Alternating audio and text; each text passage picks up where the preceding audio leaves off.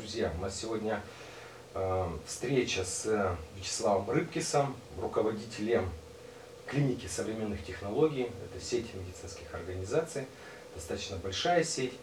И сегодня мы поговорим о медицине, о здоровье, о здравоохранении.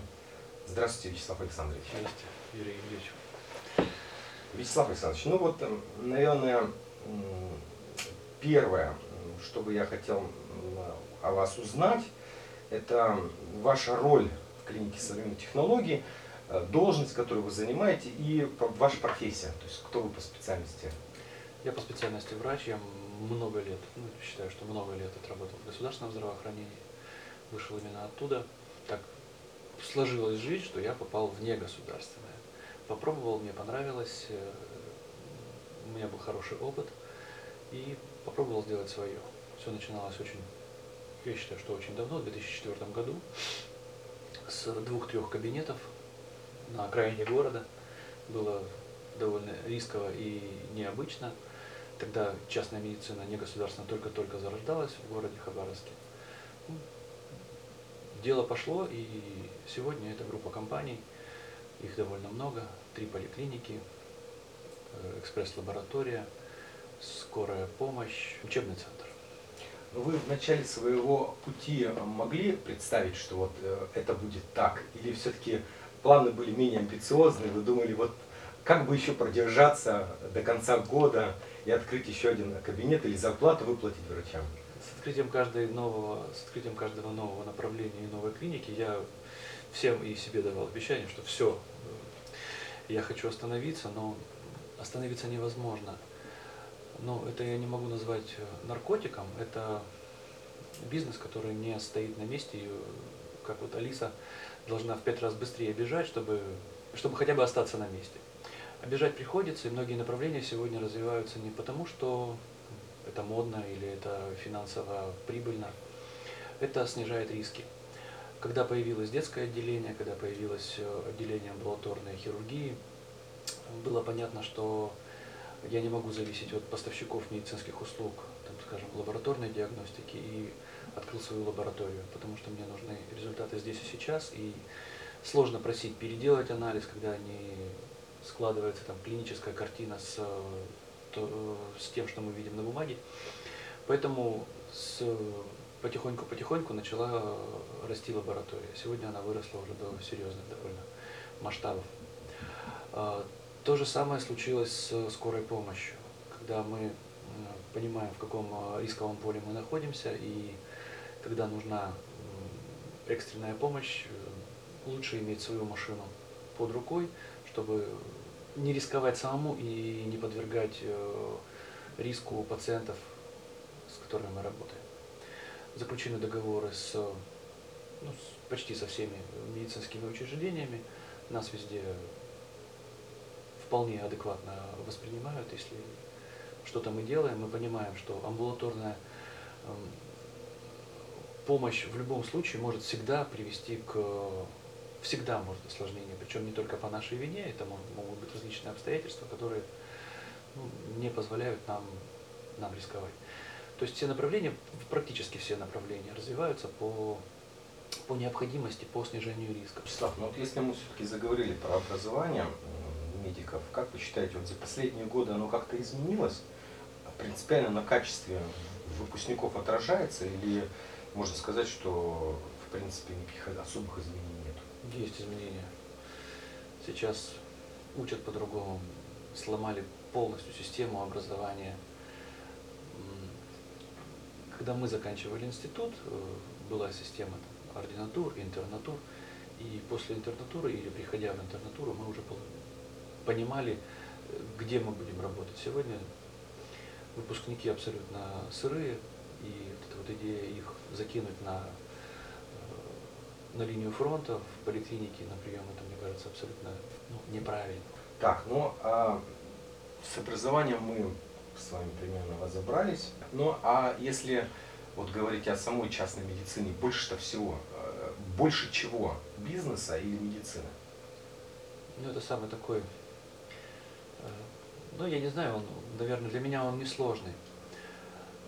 Э, Вот если уйти в частную медицину, и или в государственную рассматривать, то в идеале э, это должен быть баланс. То есть э, есть бизнес, есть медицина. И если будет много бизнеса, то не будет медицины. Если будет много медицины, то не будет бизнеса. То есть работать сегодня не просто конкуренция высокая, то есть это и качество знаний, и э, сервисные различные э, опции, которые мы предлагаем нашим пациентам, это режим работы. То есть мы подстроились под, э, под потребности.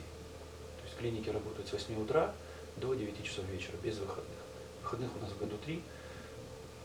8 марта, День медицинского работника и Новый год. Все, все остальные дни и все остальное время мы работаем.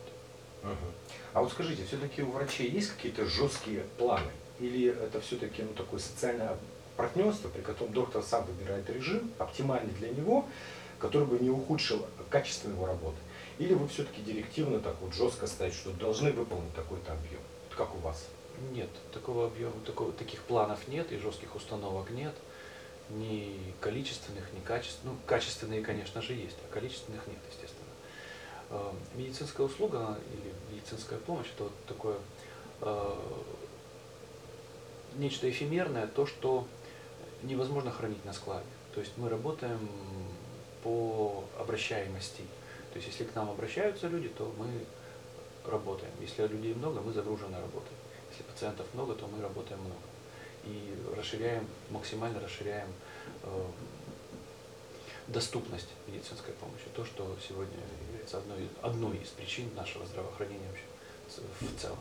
Ну, давайте немножко поговорим о нашей медицине, о нашем здравоохранении. Вот у нас э, программа называется «Пульс». Он в норме 70 ударов в минуту. Вот как вы считаете, сегодня у нашей медицины он выше или ниже? Ритмичный, наверное. Ритмичный. Ну, тоже интересное мнение. А в чем он, собственно, аритмичный? Какие ну, проблемы, на ваш взгляд, они вот, ну, на поверхности требуют решения? Проблема в том, что государство пытается конкурировать с частным здравоохранением. Отсюда, на мой взгляд, еще раз говорю, это мое мнение, э, с чем связана недоступность медицинской помощи, что государство переводит свои медицинские учреждения, вот если мы говорим о городе Хабаровске, на платные медицинские услуги. То есть э, занижая тот объем помощи бесплатный, который эта поликлиника может организовать. Цены в, в государственном здравоохранении на платные услуги сегодня в, в некоторых областях выше намного, чем у нас. Потому как цена абсолютно взвешенная, цена зависит от потребности.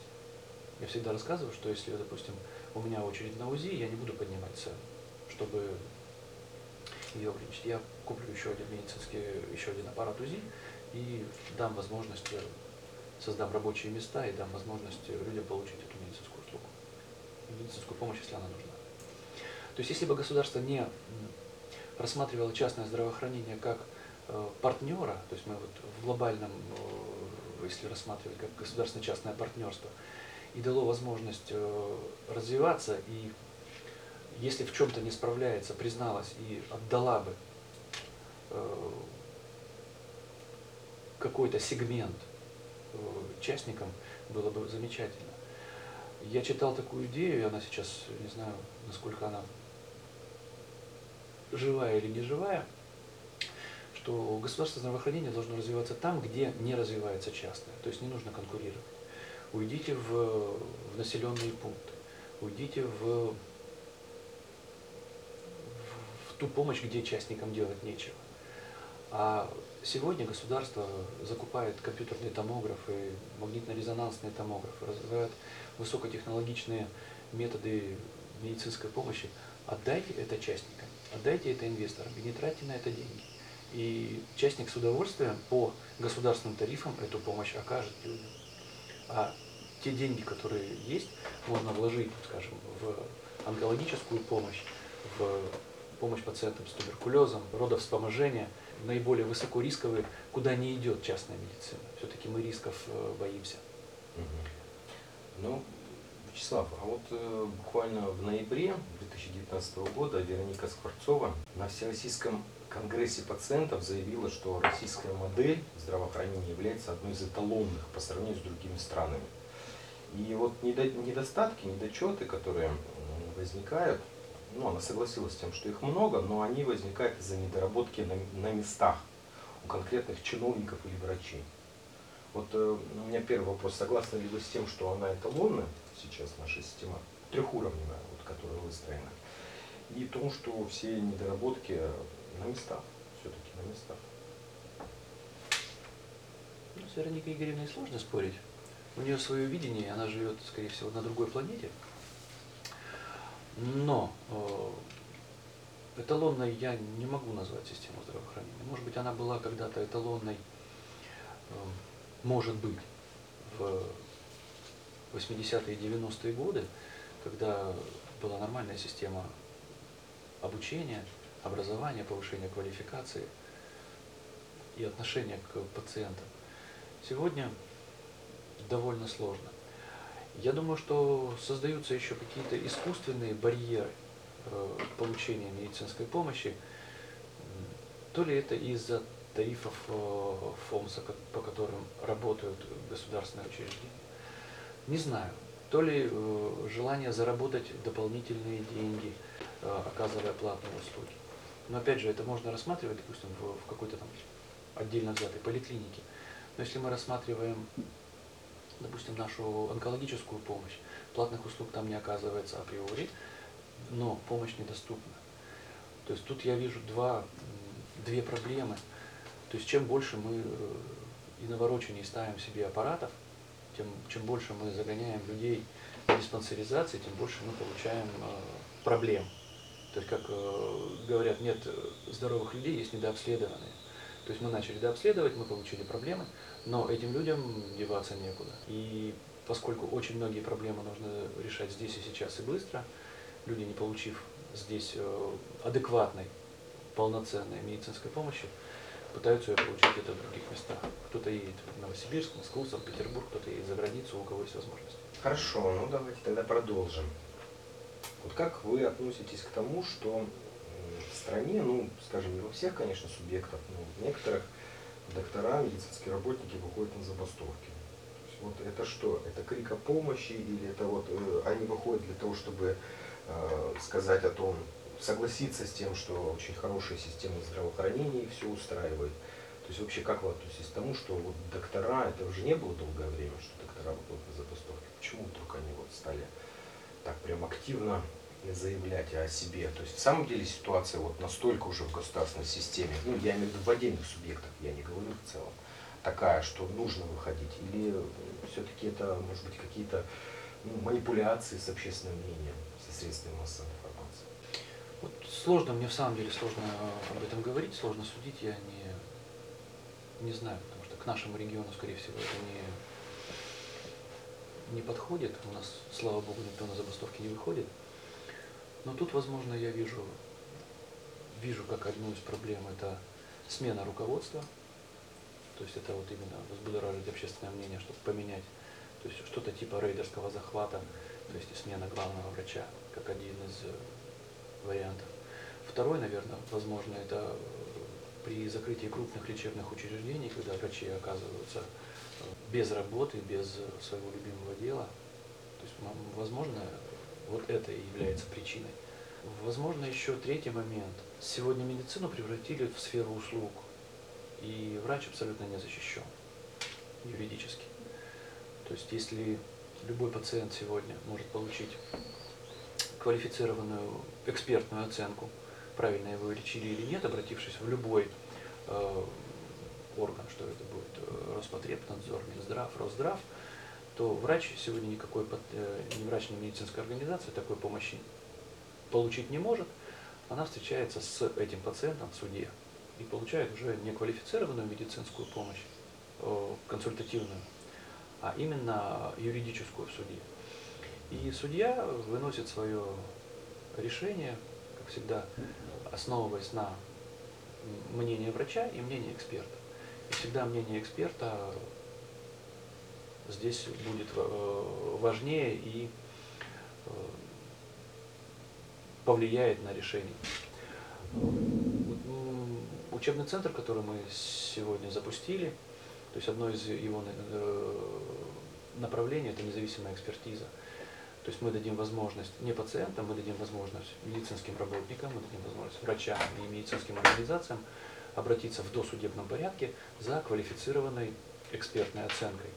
Причем с привлечением пациента, а не просто обзором медицинской документации. Ну а вы работаете вообще по территориальной программе? Принимаете по полису ММС? У меня был опыт. Э, я работал целый год, я зашел туда ради эксперимента. Эксперимент оказался неудачным. Я выступал э, в прошлом году перед губернатором на Красно. У меня был доклад опыт, опыт работы в системе ОМС. То есть те объемы, которые мне дал фонд, ну, я группой своей компании могу выполнить за один день. Больше могу ничего не. Угу. То есть, э, ну а вообще э, важна поддержка от государства частной медицины, как вы считаете? То есть без, без этой поддержки частным клиникам сложно жить или возможно? А что вы называете поддержкой? Ну, я не имею в виду субсидии, гранты, я имею в виду хотя бы вот допуск такой беспрепятственный в систему ОМС, при которой пациенты могут выбирать между там, частными клиниками и государственными, спокойно выбирать. Но пациент может на самом деле выбирать. Но... Другое дело, что выбор ограничен. Угу. К сожалению. Хорошо. Ну вот, э, если уже заканчивать о проблемах, э, то две проблемы хотелось бы еще называть, потому что они очень сильно волнуют э, врачей, докторов. Э, первое связано с тем, что, ну не знаю, на ваше ощущение больше или меньше стало всевозможные дела гражданские, ну уголовные в частности в отношении медработников, та же Ирина Сушкевич и еще ряд коллег, э, в отношении которых такие дела возбуждают. Я сейчас не говорю о э, сущности, вот, со, составе этих правонарушений. Мы там, может быть, очень далеко и не знаем, кто там прав и кто не прав, но вот сам факт, не чувствуете ли вы, что их становится больше, вот такого, так скажем, таких процессов, это первое, и не чувствуете ли вы, что, ну вот, например, последняя ситуация на Сахалине, когда приехали э, медработники оказывать помощь, а еще из этого получили, то есть вот различные силовые приемы в отношении медработника, то есть вот тоже не чувствуете ли, что становится этого больше, и что с этим всем делать? Ничего с этим мы не сделаем. Еще раз, я уже об этом пытался сказать, что медицинскую помощь сегодня превратили в медицинскую услугу. А кто платит деньги, тот и прав. На самом деле вот э, перевернули все с ног на голову. Это в корне неправильно. Силовыми методами решать вопросы однозначно нельзя. В плане преследований и административных, и уголовных мы все это уже прошли и постоянном процессе. Потребительский экстремизм растет. Пациенты, приходя в одну поликлинику, получают мнение врача, там, заключение, диагноз. Им не нравится диагноз или не нравится лечение, они идут в другую поликлинику, потом в третью, и потом пишут жалобу на первую, что вы, вы мне неправильно поставили диагноз. А где уверенность, что вам в третий поставили правильно? То есть это, с этим приходится постоянно разбираться, с этим в это при, при, постоянно приходится вникать. Это отрывает очень много времени от, э, именно от э, обычной нормальной работы, от развития. Приходится вот решать эти проблемы. То есть вот я говорю сейчас об экстремизме. В плане уголовного преследования врачи сегодня боятся работать, боятся что-то делать, потому что понимают, что Система, да, система настроена против сегодня врача. И все суды сегодня, все суды сегодня на стороне пациента, на стороне потребителя. В суды мы ходим, мы пытаемся защищать свои права. Но, еще раз говорю, чаще всего все заканчивается выплатой в адрес пациента. Ну а вы считаете это несправедливо или необоснованно? То есть пациент не прав в конечном итоге? Или, или, или просто здесь вот э, большая информационная идет компания в этом? Ну хорошо, давайте я вам смоделирую ситуацию. То есть мы проводим какую-то процедуру исследования, и не по нашей вине, а по вине пациента. И он получает аллергическую реакцию. То есть, ну, осложнение в медицине может быть. Я работал эндоскопистом, и я знал, какой там риск осложнений, там, на каждые 10 тысяч гастроскопий одна остановка сердца. Если мы завели пациента, он остался жив, если не завели, он умер. Опять же, вины врача здесь нет. Но поскольку вред пациенту принесен, пациент получил какой-то вред в результате медицинской э, э, манипуляции там, или лечения, или еще чего-то, то суд будет на стороне пациента, и медицинская организация будет э, возмещать ущерб, принесенный пациенту, даже если прямой причинно-следственной связи нет. Если Скажите, ну а вот в таких условиях как защищаться? То есть все-таки страхование вот, от врачебных ошибок или вот может быть профессиональные ассоциации? Я вот знаю, что вы еще являетесь руководителем Дальневосточного отделения Национальной ассоциации медицинских организаций. Вот они защищают, у них есть сегодня такие возможности? Да, они активно работают, и чем они нас сегодня снабжают, это нормативной документацией, правовой различными э, документами, помогают правильно заключить договоры, информированные согласия, консультируют по сложным по спорным делам или дают возможность обратиться к базе, к судебной практике, то есть посмотреть, как э, ведет себя суд и на что обратить внимание и чего лучше не делать. Э, мои э, врачи все застрахованы от не, не просто врачебной ошибки, от причинения вреда пациенту. Опять же, по вине врача или не по вине, без вины врача. То есть в любом случае, если пациент в стенах клиники получает э, ущерб своему здоровью, он, мои врачи застрахованы. То же самое, как мы, садясь в самолет, наша жизнь застрахована. Вот так же и я страхую своих врачей, потому что по-другому они работать боятся. Угу. Понятно. Так, ну давайте с проблем перейдем на хорошее. Давайте. Вот что касается, как доктор, э, здорового образа жизни, вот что вам импонирует больше вот, в, в этих э, направлениях? Как вы считаете, вот усилия государства в формировании ЗОЖ, они ну, в последнее время все более актуализируются, вот, э, приносят они свой эффект? Принесут ли и вот как со своей стороны, со стороны частной клиники, вы вот этот ЗОЖ прививаете? То есть все-таки это у вас э, есть такое направление или, или не особо? Нет, пока еще такого направления нет, но мы уже уходим в профилактическую медицину, мы уходим э, в чекапы, мы уходим в обследование пациентов. То есть многие болезни лучше либо предупредить, либо выявить на ранних этапах, когда они еще поддаются лечению или коррекции, и еще нет э, глубоких каких-то изменений организма. В плане здорового образа жизни я считаю, что это должно быть абсолютной нормой и идеологией любого уважающего себя человека. Дело в том, что мы будем жить намного дольше, я надеюсь, наше поколение будет жить намного дольше наших родителей и еще намного дольше э, наших бабушек и дедушек. Поэтому я всем рекомендую свое тельце донести до преклонного возраста. Здоровым. Здоровым, да. Чтобы э, иметь возможность получать удовольствие от жизни, уметь, иметь возможность путешествовать, иметь возможность передвигаться, получать какие-то новые эмоции и э, расти и развиваться, а не сидеть э, у подъезда, щелкать семечки. То есть, еще раз говорю, что э, здоровый образ жизни это не нужно там уходить там в какие-то запредельные грани, но в плане там употребления алкоголя, подвижного образа жизни – я не знаю насчет профессиональный спорт однозначно нет, а э, нормированные э, физические нагрузки, ходьба, какие-то путешествия, активный образ жизни, э, активная мозговая деятельность. То есть это предотвратит, по крайней мере, проявление каких-то неприятностей в старости. И для, как для, для самого себя, для человека, так и для его окружения. Владислав, вот такой вопрос интересный. А скажите, вот если вдруг так получилось, ну, представим, ну, я думаю, что, может быть, и не получится, не знаю, как вы к этому относитесь, ну, а если получится, вдруг вот вы бы стали министром здравоохранения Российской Федерации, что бы изменили в первую очередь? Знаете, вот э, лет 20 назад на, эту, на этот вопрос было ответить намного проще. Лет 10 назад э, сложнее. Э, сегодня практически невозможно. То есть система построена так, что ее изменить уже невозможно. Еще раз говорю, две, две проблемы, которые нужно решить, это я бы отменил платные услуги в государственных учреждениях. Раз. Второе, я бы изменил систему образования.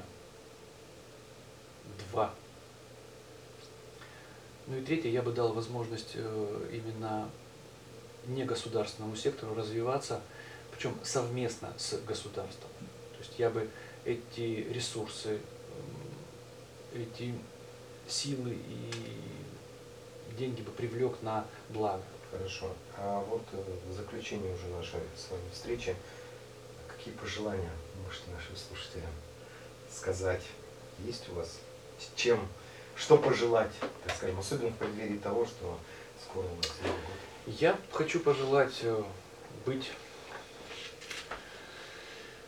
более терпимыми, более человечными. Когда я подбираю коллектив свой, а он прям собран по крупицам, то есть для меня э, две составляющие в любом специалисте важны. Это его человеческие качества и его профессиональные качества. Если они на уровне выше среднего, это мой человек, с которым я буду работать и с которым я буду сотрудничать.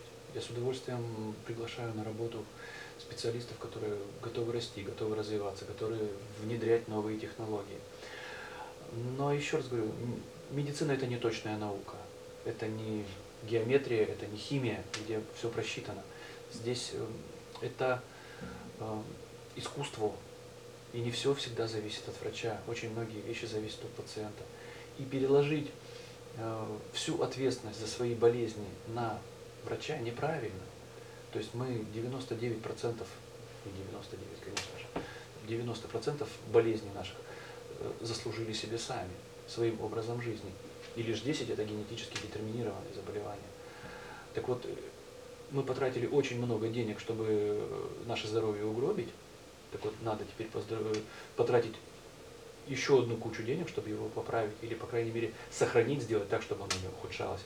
Есть болезни, которые не лечатся, а пациент, приходя к нам и считая, что он заплатил деньги, он считает, что мы его должны вылечить. Но есть заболевания, которые не лечатся. То есть, э, если люди начнут относиться к себе, вот именно к своему здоровью, как Ответственно. ответственно, тогда и пациентам будет проще, и нам будет проще с ними работать. Потому что со времен Гиппократа Авиценны еще это было полное взаимодействие врача и пациента. И если вот это взаимодействие усилий равнозначно, тогда будет эффект. А если врач назначает лечение, которое пациент не выполняет, если пациент ведет там, асоциальный образ жизни, как его не лечи, у него дорога одна. Ага, Хорошо. Ну, Вячеслав, ну большое спасибо за общение. Я думаю, что интересно будет слушателям э, послушать э, ваше, ваше мнение, ваши оценки. Ну и до новых встреч. Всего хорошего. И вам спасибо, и вам удачи.